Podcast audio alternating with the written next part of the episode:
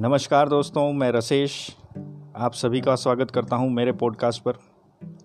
दोस्तों, आज मैं आपके लिए एक मोटिवेशनल स्टोरी लाया हूँ जिसका शीर्षक है, हार गया लेकिन खुद से जीत गया। आशा है आपको ये स्टोरी सुनने के बाद थोड़ी ऊर्जा मिलेगी।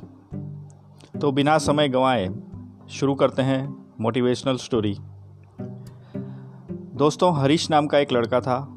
उसको दौड़ने का बहुत शौक था। वह कई मैराथन में हिस्सा ले चुका था, परंतु वह किसी भी रेस को पूरा नहीं कर पाया था।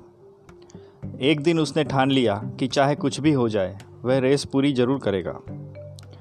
अब रेस शुरू होती है। हरीश ने भी दौड़ना शुरू किया। धीरे धीरे सभी लोग आगे निकल रहे थे, मगर अब हरीश थक गया था। वह रुक गया, फिर उसने खुद से बोला अगर मैं दौड़ नहीं सकता तो कम से कम चल तो सकता हूँ। उसने ऐसा ही किया और वह धीरे धीरे चलने लगा। मगर वह आगे ज़रूर बढ़ रहा था। अब वह बहुत थक गया था और नीचे गिर पड़ा। उसने खुद को बोला कि वह कैसे भी करके आज दौड़ पूरी ज़रूर करेगा। वह ज़िद करके उठा और लड़खड़ाते हुए आगे बढ़ने लगा। और अंत में वह रेस पूरी कर गया।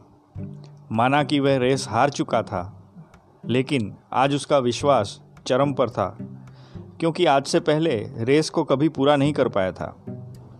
वह ज़मीन पर पड़ा हुआ था, क्योंकि उसके पैरों की मांसपेशियों में बहुत खिंचाव हो चुका था।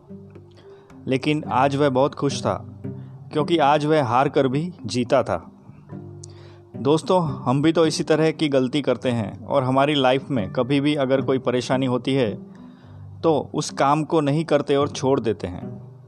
अगर आप एक स्टूडेंट हो और रोज़ दस घंटे की स्टडी करते हो और किसी दिन कोई परेशानी की वजह से आप पढ़ाई नहीं करते, मगर आपको भले ही पाँच घंटे मिले, पढ़ना ज़रूर चाहिए।